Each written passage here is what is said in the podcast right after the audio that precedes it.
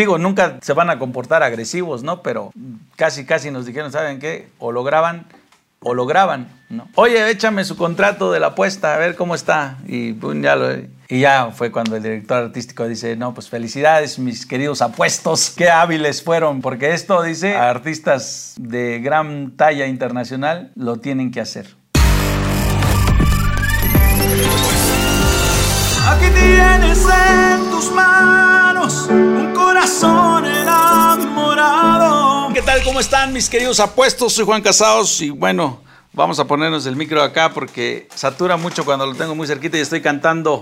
¿Por qué empecé cantando una canción? Es una canción que acabamos de componer con Luis Felipe Cruz Montalvo, baterista del grupo La Apuesta, y porque pues ha pasado algo importante, peculiar, y precisamente de eso quiero hablar en este video, de la función que tienen, digamos, o lo que pretenden hacer, o hacen, o ejecutan las disqueras, ¿no? Para eso me voy a tomar unos minutos en explicarles en los inicios del grupo La Apuesta pues tocamos las puertas de todas las disqueras que había en ese momento, que pues eran varias, la verdad es que yo me acuerdo eran varias disqueras, voy a mencionar algunas, por ejemplo estaba Peerless. Este video va dirigido a la gente joven y les va a parecer raros, extraños estos nombres que les voy a dar, pero eran disqueras y en esos años, en esos momentos, eran disqueras fuertes, ¿no? Que tenían artistas de renombre, de mucho peso en el regional mexicano y a nivel internacional. Entonces, eh, una de ellas, pues les comento, era Musar, Peerless, me parece que Wea todavía sigue, Polygram Music, BMG Ariola, que después la absorbió Sony Music,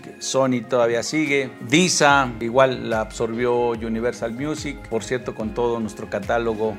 Tienen el catálogo de nosotros, del grupo La Apuesta, porque nosotros en algún momento, ahorita les explico por qué firmamos con Visa Universal. Entonces, esas eran las disqueras y las disqueras vivarachos, ¿no? Bueno, más bien, pues ellos en su negocio, ¿no? Porque así, así es este tema. Pues también pusieron sus, que eran filiales de las mismas disqueras, que eran las editoras. ¿Qué función tienen las editoras o tenían?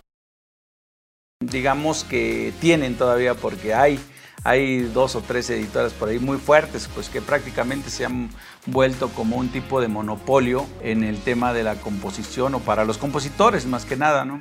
¿Por qué? Ahorita les explico. Entonces estas editoras era donde, digamos, los compositores llegan y dejan sus canciones, ¿no? Y entonces hay filtros donde les dicen, ¿sabes qué? Pues eh, ellos deciden al final de cuentas, ¿no? Si tienes potencial o no para la composición. Entonces ellos te agarran los temas o tus composiciones para ti que estás empezando en la composición o quieres arrancar en el emprendimiento de la música, pues esas son de las cosillas que tienes que tener idea y si a través de mi canal, ojalá que lo entiendas con este mensaje que voy a dar. Entonces, llegas a la editora y tú puedes ofrecer ahí tus temas. Ahí está la clave de un tema importante que tienen que considerar los nuevos compositores. Principalmente tienen que registrar su obra lo que compongan, tenemos que primero registrarla en Indautor, así se llama la institución aquí en México. Eh, digamos que es como el acta de nacimiento ¿no? de la canción. Eso legalmente te da, digamos, el poder de decir que es tu canción y que con esa canción pues, pues tú puedes hacer o, o cantarla o hacer lo que tú quieras, siempre y cuando no se la entregues a una editora de estas disqueras, que les vuelvo a repetir, pues a veces se oye medio feo y medio raro y yo no quisiera ponerle ese adjetivo, pero es, que es un monopolio. Es un monopolio porque en el canal de Juan Casaos hay una canción que se llama El amor es una loca aventura. Personalmente a mí esa canción me gustó, la escuché, me acuerdo que íbamos a trabajar con la apuesta y el operador terrestre te iba poniendo la radio y de pronto salió esa canción, la escuché, la busqué y la grabé. Yo la grabé, no porque me gustó la canción. Pero bueno, para no hacer el cuento largo, cuando la gente de producción, un saludo a mi querido Yancel, sube el tema a mi canal de YouTube, luego llega a la gente, o más bien el algoritmo de Sony, y dice ¡Pum! Espérense, espérense, espérense, esa canción es mía. Y todo lo que se genere de regalías, porque vean ustedes el video, es de Sony. Yo creo que el compositor ni sabe, porque esa canción pues la sacaron ochenta y tantos, ¿no? Entonces, y eso es lo, que digamos, eh, sí está como difícil de entender y comprender de las disqueras. Pues ellos sí están al tanto, digamos, de sus canciones o de las canciones que están registradas en sus editoras y entonces están eh, muy agresivos, ¿no? En ese, en ese tema, ¿no? Pues este tema que está en el canal de Juan Casaos, luego llegó a la gente de Sony y está bien, o sea, no hay problema. Digamos, no hay problema para, ¿cómo explicarles? Para no irme tan, tan mal. Pues para nosotros no pasa gran cosa, pues nos ponemos a componer y ya, ¿no? Y hacemos nuestras canciones y asunto arreglado. Pero la gente que, digamos, no, no se dedican a cantar o no se dedican a componer y van a utilizar un pedacito de alguna canción, pues a veces les quitan todo las regalías de sus videos por 5 o 6 segundos de alguna canción que esté registrada en las editoras de estas disqueras, que son 3, 4 disqueras que quedan, ¿no? Que es Sonic, Universal y creo que es Wea o algo así. No, no tengo bien el dato, pero lo que sí estoy seguro es que Universal y Sony siguen. Y curiosamente tenemos este, una historia muy particular con, con estas dos disqueras, Sony y Universal. Nosotros, como todos los grupos que empezamos de ceros, y a veces no de ceros, menos ceros, porque ya traes deuda cuando andas arrancando, ¿no? Este, empezamos de ceros y, digo, pues también esto es para la gente que va empezando, que pues no tiene que desanimarse, no tiene que sentirse mal. La mayoría de las personas en el mundo, en México, empezamos de ceros, ¿no? Muy poca gente tiene la fortuna de empezar con el camino despejado. Eso está súper padre y que bueno, ¿no? Pues es suerte, fortuna, destino, como le quieran llamar, pero pues está padre, ¿no? Y, qué bueno. al contrario, a mí me da gusto que hay gente eh, de los algunos dos o tres artistas por ahí que pues no supieron de andar tocando puertas de disqueras porque pues tenían el papá o tenían a la mamá o tenían el amigo o el compadre, así, ¿no? algún familiar, algún contacto que tenía un poder en alguna de estas disqueras o televisoras, pues les ayudaron, ¿no? Y está, está padre, está bien, pero nosotros no, nosotros no corrimos con esa suerte y fuimos a tocar las puertas de todas esas disqueras que les mencioné. ¿Saben con qué respuesta? Con paz. Nos cerraron la puerta en la cara, o mes más ni nos cerraron porque nunca nos abrieron las puertas. La verdad fue difícil y a veces hasta un poco frustrante porque decías, bueno, a ver, una disquera se supone que quiere gente que cante, que necesita gente que componga, que le guste la música, ¿no? Y yo por lo, mi experiencia que he tenido o que tuvimos con las disqueras, pues fue diferente. O sea, yo por lo que entendí, las disqueras no necesariamente es que cantes padre, que cantes bonito, este, que estés alto, que estés panzón, que vengas del sur o que seas del norte, o que cantes banda o que cantes pop, o que cantes baladas o que cantes rancheras. No, no tiene que ver nada, nada de eso. Yo lo que me di cuenta con estas gentes es de que están como, como si fueran un león o un tigre ahí esperando al pobre venadito cuando lo ven a la liebre para agarrarla cazarla y destrozarla. Eso prácticamente así reduzco lo que hacen prácticamente las disqueras con los artistas o los compositores, por experiencia. ¿eh? Entonces nosotros vamos, tocamos, nos cierran las puertas y nosotros necios y que nos encanta la música, pues le seguimos adelante nosotros, seguimos este, componiendo ingenuamente pensando a lo mejor lo que estás pensando tú ahí detrás de la pantalla. Un día me van a descubrir, mi canción es la mejor, mi canción es esto, mi canción es lo otro, este, dicen que canto padre, un día van a venir por mí aquí a la casa, me van a traer y me van a pues lamento decirte que, que, no es así, o por experiencia te lo digo, que no funciona así. Entonces nosotros seguimos trabajando, por lo menos cuatro, cinco discos, seis discos hicimos y no pasaba gran cosa. Ya lo expliqué en otros videos donde les comentaba que nos íbamos a los mercados, a los tianguis, a repartir nuestra música y no la querían ni, pues, ni regalada, ¿no? La querían, querían los discos, antes eran CDs, ahora ya saben que eso ya quedó prácticamente obsoleto, ahora la música es digital, ¿no? Eh, después de tocar tanto tiempo las puertas de las disqueras y nunca nos, nos abrió la puerta nadie, ni nos recibió, ni nada, de nada, de nada, pues nosotros le seguimos, seguimos cantando, seguimos produciendo, seguimos haciendo música, pensando en algún día, ya no que la disquera viniera a la casa de nosotros y nos llevara a grabar un disco, ya no, ya no pensábamos eso, sino que pensábamos entonces entrar al gusto de la gente, ¿no? Al corazón de la gente. Y así empezamos a grabar varias canciones. Entonces viene el tema de Abrázame. Ahí está. Abrázame, pedacito de mí, abrázame. Cuánto tiempo sin ti, perdóname por hacerte sufrir. Perdóname y perdóname. Bueno, ese tema lo lanzamos así, ahora sí que a la calle Honestamente, lo digo con todo el corazón y con toda honestidad y sin quererme o, escuchar mal o ir mal. Para nosotros fue como si hubiéramos ganado un premio importante en la música cuando escuchamos que nuestro tema, nuestra canción, este tema de Abrázame y Perdóname, ya se escuchaba por todos lados, en la radio, sin haber ido a la radio y pedir que nos tocaran. Y entonces fue cuando apareció el famoso león, que son las disqueras curiosamente ya nos empezaron a buscar. Eh, pasaron cosas muy, muy padres, porque yo lo veo así, lo veo como que, pues al final de cuentas, como un éxito, ¿no? De que después de haber tocado las puertas de todas las disqueras, al final de cuentas, cuando ellos consideraron que el grupo La Apuesta podía ser negocio, ese es el tema, esa es la clave, ese es el punto tienes que representar un negocio para esas disqueras o esas editoras para, para que pareciera que estás guapo o que cantas bonito o que compones muy bien. Ese es el rollo. Entonces ellos empezaron a ver que el grupo La Apuesta podía en ese momento o representaba un posible y jugoso negocio, entonces nos buscaron no se preocupen, ¿eh? ellos si les interesa algo, te van a encontrar, te van a encontrar.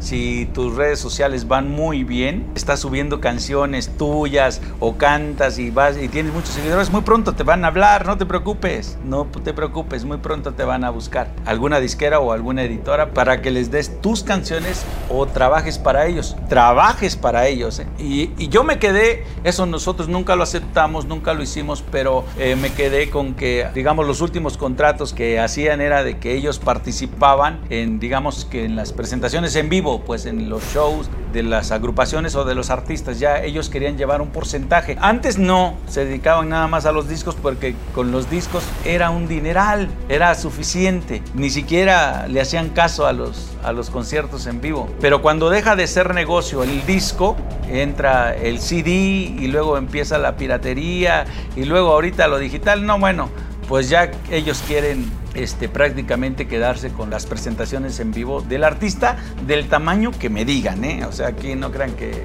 uno u otro, no. Del tamaño que me digan, ellos quieren un porcentaje grande de las presentaciones en vivo.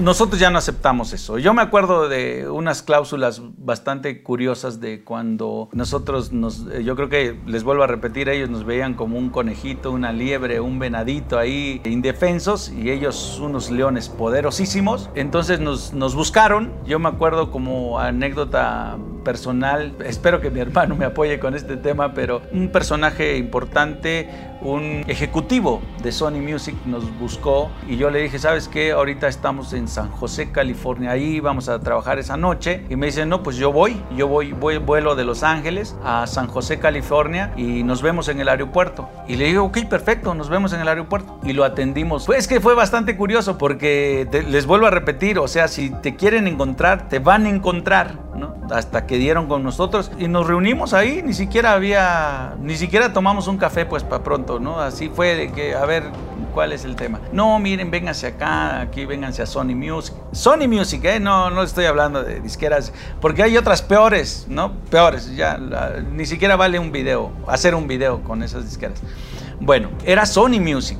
¿No? Entonces atendimos a esta persona y le dijimos, bueno, pues lo vamos a pensar y ahorita pues vamos a hacer a terminar la gira y nos vamos comunicando y vemos qué hacemos si es que nos vamos para Sony Music y la otra opción era Universal Music, Disa Universal. Pero ¿no les parece curioso pues de que nosotros después de ir a tocar las puertas de Sony no nos abren las puertas, ni siquiera nos, nos dejaron pasar, después te anduvieran buscando así y que los atendiéramos ahí en la salita de de, un aeropuerto. Es bastante padre, para nosotros fue bastante padre porque eso quiere decir que vamos por buena ruta, por buen camino. No firmamos con Sony por un amigo este, que llevaba una de buena relación con gente de DISA Universal. Nos dice, pues, ¿por qué no se van a, a Universal? Como nosotros queremos mucho a esta persona, es un gran amigo, dijimos, por ti nos vamos a Universal, sin medir nada. O sea, de amistad, de amigos. Bueno, pues nosotros ya nos fuimos a, Universal, nos dan el contrato, me acuerdo que en Los Ángeles, California, y este, ya nos vimos en un restaurante así súper, súper fifi, y nos dieron el contrato, pues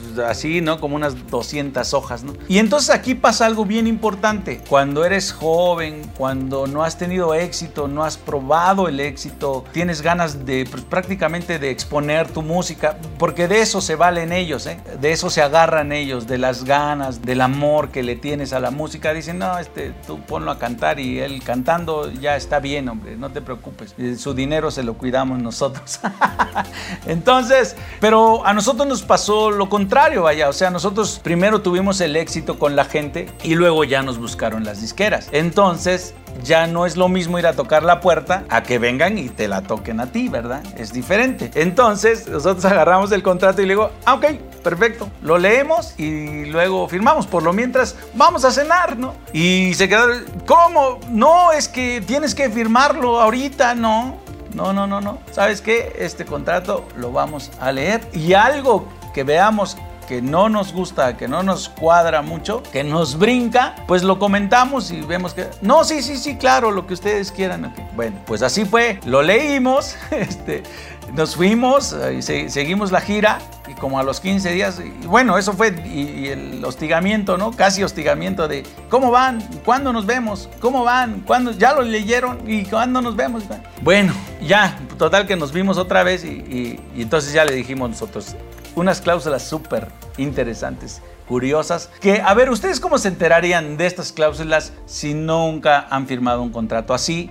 o nunca han tenido oportunidad de verlo o, o firmarlo, ¿no? No hay manera más que de esta forma, comunicándonos y sacando a la luz este tipo de información que es súper valiosa. Yo de pronto por eso digo, híjole, a mí me brinca que no hablen de este tipo de cosas, porque mucha gente sabe, a mucha gente está bajo esas cláusulas leoninas en los contratos. ¿eh? Muchos artistas que ustedes conocen y ustedes siguen trabajan así, pero no dicen nada. No sé, eso habría que preguntárselos. Ahí, ahí se los preguntan a ellos, pero por lo que mi parte corresponde, yo sí les digo, se tienen que tener cuidado con temas. Entonces, algo súper importante que venía en esos contratos y que es bastante curioso, les vuelvo a repetir, decía que a partir de que firmáramos el contrato, prácticamente se volvían dueños de lo que pensaras. Hagan de cuenta que yo digo, por ejemplo, tal vez estás igual que yo.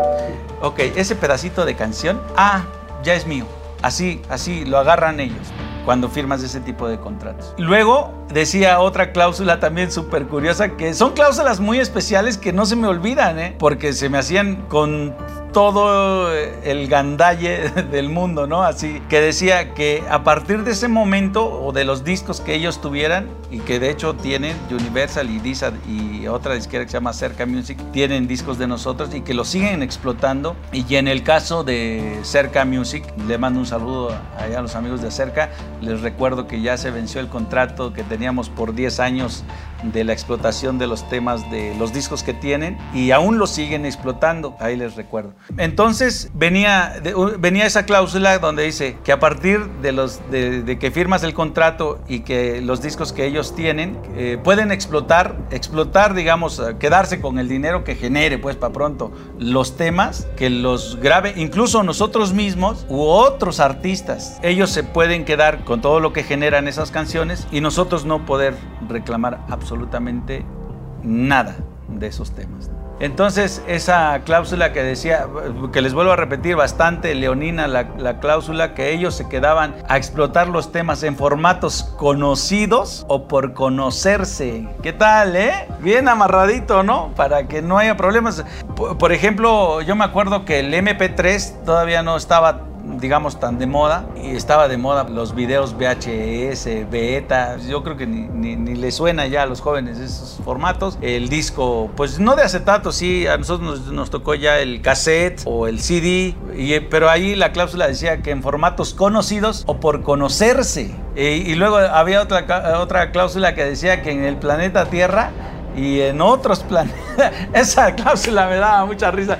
No, bueno, eran, son tremendos, son tremendos, pero, pero también entiendo una parte. Miren, hay algo bien bonito en la vida, bien padre, que yo lo comento con gente muy cercana o amigos, y se los comenta a ustedes también. Si tú sabes algún oficio, lo que sea, ¿eh? Panadería, carpintería, lo que sea, ¿no? Cantar o tocar y te bajas a algún camión y te subes y cantas y o sea, estás haciendo algo o haces algo por ti, por sobrevivir. La vida es dura, la vida es difícil. No es sencillo enfrentar la vida. Pero imagínense, casi esa gente tiene un perfil así de, oye, ¿y a quién nos vamos a fregar ahora? Yo no sé si, yo, a eso no quisiera yo llamarle un talento, pero, pero pareciera que es un perfil, ¿no? De que esta gente, o sea, tienen ese, ese don, digamos, o ese perfil de vivir de los artistas y vivir de los compositores. Hay veces que, pues, nosotros nos pasamos muchas horas de trabajo, hay canciones que no quedan en una sesión, quedan o, quedan inconclusas y ahí se quedan meses o a veces hasta años. Yo me acuerdo una anécdota del, maestro Luis Ángel, que le mando un abrazo, un saludo al maestro Luis Ángel. Él hizo, él es compositor de Lluvia, tus besos fríos como la lluvia. Dice que se tardó como 7 o 8 años en encontrar el coro de, de, Pero ahora tengo que escapar, ahora tengo que... Esa partecita dice la compuso ocho años después de que ya tenía casi toda la canción. Se tarda uno mucho, a veces, a veces tarda uno mucho, a veces es poco, pero al final de cuentas es una creatividad de uno, no es fácil. Y estas personas, pues prácticamente es, eh, a ver, ya compusiste, ah, dámela, y la meten a la máquina de hacer dinero y vámonos. Y, entonces se convierte en un monopolio, ¿no? Porque aparte te dicen, ¿sabes qué? Esta canción, me gusta tu canción, pero si quieres que la grabe tal artista, lo tienes que meter como compositor también a esa persona o a veces a algún directivo de, la editora, ¿no? Así, así funciona, ¿eh? No, no crean que les estoy inventando cosas. Entonces, eh, si en algún momento llegaran a buscarlos para firmar este tipo de contratos, tienen que estudiarlos, tienen que verlos. Miren, si en ese momento nosotros nos hubiésemos emocionado y hubiéramos firmado el contrato tal y cual como nos lo presentaron, ah, recuerdo otra cláusula que decía, a partir de que firmáramos ese contrato, ah, iba a haber una persona, que en este caso iba a ser el director artístico de esa disquera, que en este caso era Disa Universal, iban ellos a decidir qué íbamos a cantar. Imagínense ustedes, nada más. Entonces esa cláusula, lógico, que la echamos para abajo y le dijimos, ¿saben qué? Aquí la apuesta ha funcionado por lo que mi hermano Enrique Casados y su servidor han decidido grabar. Aquí nadie nos dice, ya hasta la fecha, ¿eh? Aquí nadie nos obliga, nadie nos dice qué es lo que, lo que vamos a grabar en los discos. Entonces yo me acuerdo que estábamos aquí en el estudio del grupo La Apuesta haciendo un disco que, donde viene el tema de la idea. Te lo dije, me porto muy bien, por favor ya no insistas. Donde viene el tema de ¿Dónde estarás? ¿Dónde estarás, cariño mío? Esos temas, estaba aquí el director artístico aquí en el estudio del grupo La Apuesta y dice, ¿saben qué? A ver, mándenme temas de tal, porque pues hasta tienen los teléfonos de los compositores fifís, ¿eh? Y, le mandan temas, ¿saben qué? Y dice, esto van a grabar. Y nosotros dijimos, no pues, no, pues es que no nos gusta lo que nos estás proponiendo. Digo, nunca se van a comportar agresivos, ¿no? Pero casi, casi nos dijeron, ¿saben qué? O lo graban o lo graban, ¿no? Y nosotros dijimos, pues no, a ver, pero a ver, mis queridos casados, a ver, oye, échame su contrato de la apuesta, a ver cómo está. Y pues ya lo... Y nosotros bloqueamos esa, esa cláusula que decía que lo que se grababa en la apuesta lo íbamos a decidir nosotros. Y ya fue cuando el director artístico dice, no, pues felicidades mis queridos apuestos, este, qué hábiles fueron, pues, pues que, porque esto dice, artistas de gran talla internacional lo tienen que hacer y nosotros tuvimos cuidado con ese tipo de cosas. Por eso vale la pena que escuchen esto, gente joven, chavillos que van arrancando en este tema. Escuchen estos temas que les estoy platicando porque creo que son de importancia, creo que son de valor y si tienes algún familiar que le quiere entrar este rollo, es importante que se lo compartes y se lo digas y tener cuidado con este tipo de cosas. Yo espero que les haya servido. Si es así, bueno, pues los invito a que lo compartan. También los invito a que se suscriban a mi canal de Juan Casados. Muy pronto vamos a subir este tema que acabamos de componer con Luis Felipe Cruz Montalvo, baterista del grupo La Apuesta y su servidor. Bueno, que ya está incluso listo el video. Tal vez estás igual que yo cansada del disque amor. creyendo siempre en confusión. Bueno, es un, es un tema muy padre, muy bonito, romántico. Se los encargo mucho. Bueno, pues yo soy Juan Casaos. Los invito a que se suscriban a mi canal de Juan Casaos y por supuesto al canal también del Grupo La Apuesta. Les mando un abrazo y nos vemos en el próximo video. Ah, por cierto, se me olvidaba decirles que si hubiésemos nosotros en ese momento firmado el contrato, así como, como les platico que nos lo presentaron, ¿qué creen? No estuviéramos haciendo videos, no estuviéramos subiendo nada a las redes sociales. Por cierto, ellos pretendían quedarse con las redes sociales en ese momento, las que había en ese momento que estaban en, digamos, despegando, que era YouTube, Facebook, Twitter y todavía no aparecía Instagram y algunas otras redes, ¿no? Y menos TikTok, ¿no? este, pero imagínense, ellos también se quedan con las redes sociales de los artistas. Entonces, desafortunadamente hay artistas que sí están firmados así y entonces se ven obligados, o sea, se ven obligados a estar con ellos, con, esas, con las disqueras o con la gente pues, que prácticamente tiene sus redes sociales ahora, porque imagínense que nuestras redes sociales las tuviera Design Universal, pues estaríamos grabando para ellos y dándoles el material mm, otra vez de gratis. este, pues ahí les dejo este comentario. Este, suscríbanse. Gracias.